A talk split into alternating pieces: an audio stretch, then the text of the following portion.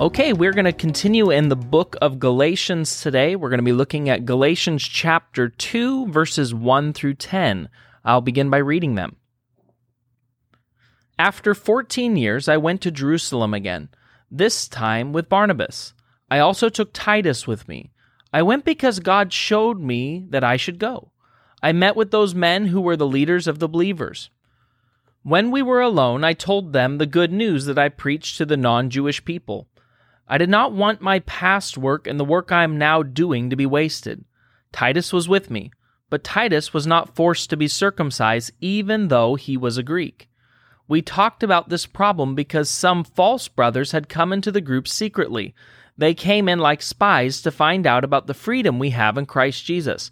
They wanted to make us slaves, but we did not agree with anything those false brothers wanted. We wanted the truth of the good news to continue for you. Those men who seem to be important did not change the good news that I preach. It doesn't matter to me if they were important or not. To God, all men are the same. But these leaders saw that God had given me special work, just as he had to Peter. God gave Peter the work of telling the good news to the Jews, but God gave me the work of telling the good news to the non Jewish people. God gave Peter the power to work as an apostle for the Jewish people, but he also gave me the power to work as an apostle for those who are not Jews.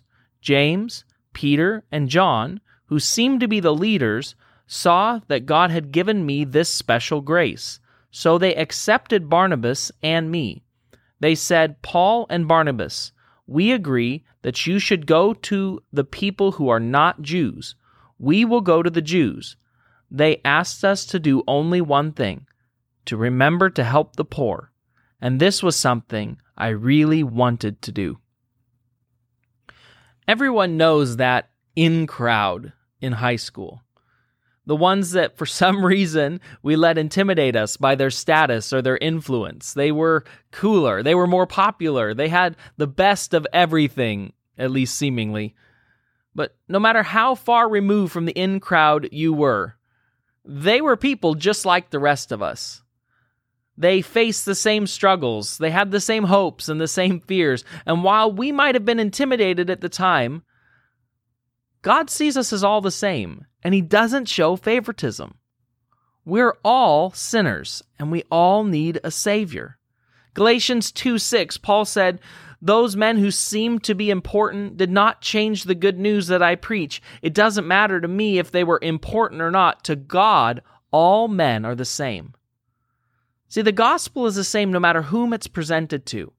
It takes the same amount of grace and mercy to be forgiven by Jesus, no matter how and where or what kind of car you drive, what kind of bank account you have, no matter how well behaved your kids are, and no matter what school they're in no matter what special status we believe we have, there is no such thing as special status in God's eyes. Maybe middle and high school seemed like a terrible time in your life, and maybe they're now decades behind you. Maybe you're still scared to talk to your neighbor about Jesus because you feel like you're ill equipped Maybe you're afraid to speak about the changes in your life that have taken place while you're at work because you feel like you won't be accepted.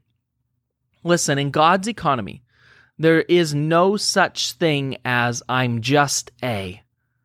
See, God doesn't rate us according to our status, He looks at our hearts.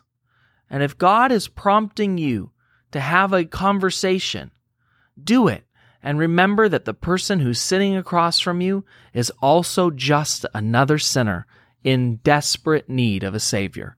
Let's pray. Father, the salvation that you offer is the most important thing on this world. I thank you that, God, it's reached us, that we know you and we have a relationship with you. But, God, we recognize that this world is a hurting and desperate place.